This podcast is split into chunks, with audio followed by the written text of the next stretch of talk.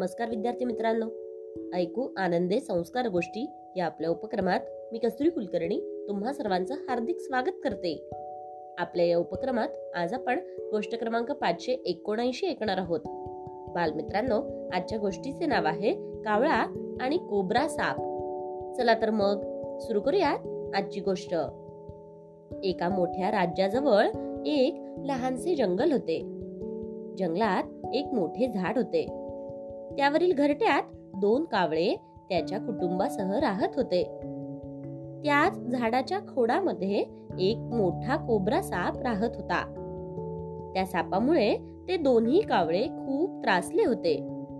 कारण जेव्हा जेव्हा त्याची मुले कावळ्याच्या अंड्यातून बाहेर पडत तेव्हा तो साप त्यांना खाऊन टाकायचा. आणि ते दोन्ही कावळे काहीच करू शकत नसत. त्यांच्या अंड्यांना वाचवण्याकरता त्यांना काहीच करता येत नव्हते. कारण साप खूपच शक्तिशाली आणि ते कावळे खूपच कमकुवत होते. वारंवार सापाने त्यांचे अंडे खाल्ल्याने दोन्ही कावळे अस्वस्थ झाले आणि ते एका कोल्ह्याला जाऊन भेटले. दोन्ही कावळ्यांनी त्यांची कहाणी रडत रडत कोल्ह्याला सांगितली. आणि त्या सापाला पळवून लावण्यासाठी एक मार्ग विचारला. कोल्ह्याने उत्तर दिले कावळ्यांनो काळजी नका करू. माझी एक योजना आहे. जेणेकरून तुम्हा सर्वांची त्या कोबरा सापापासून सुटका होईल. हे ऐकून कावळ्यांना थोडासा आधार मिळाला आणि ते कोल्ह्याला घाईघाईने विचारू लागले. हे खरंच होईल का मित्रा? आम्हाला शक्य तितक्या लवकर तो मार्ग सांग. जेणेकरून आम्ही त्या सापाला पळवून लावू. कोल्ह्याने त्यांना ती युक्ती सांगितली. आणि तो म्हणाला जवळच्या राज्यातील कोणत्याही धनवान व्यक्तीच्या घरी जा आणि त्याच्या येथून एक मौल्यवान वस्तू आणा. ती वस्तू घरवाल्यांना दाखवत घेऊन या आणि सापाच्या बिळामध्ये टाकून द्या. हे ऐकताच एका कावळ्याने राज्याच्या दिशेने पळ काढला. तो राज्यात पोहोचला.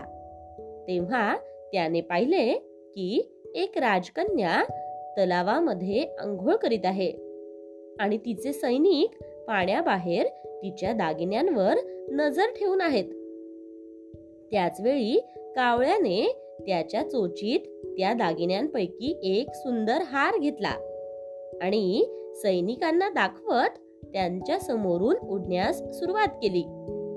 सैनिकांनी पाहिले की एक कावळा राजकन्येचा हार घेऊन उडत आहे. तेव्हा त्यांनी त्या कावळ्याचा पाठलाग सुरू केला. सैनिकांनी आरामात त्याचा पाठलाग करावा म्हणून कावळा हळूहळू उडत होता. त्यानंतर पुढे जात त्याने सैनिकांच्या समोर सापाच्या बिळामध्ये तो हार टाकून दिला आणि तो पळून दुसऱ्या झाडावर बसला. सर्व सैनिक लाकडाच्या सहाय्याने बिळातील हार काढण्याचा प्रयत्न करू लागले. बाहेरून येणारा आवाज ऐकून झोपलेला सापच उठला आणि काय चालले आहे ते पाहण्यासाठी बाहेर गेला.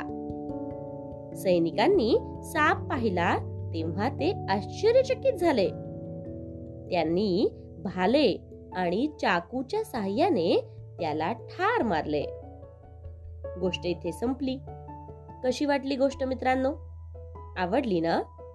मग या गोष्टीवरून आपल्याला एक बोध होतो बघा. तो बोध असा की शत्रू कितीही ताकदवान असला तरी त्याला युक्तीने हरवता येते. कारण शक्तीपेक्षा युक्ती नेहमीच श्रेष्ठ असते. काय?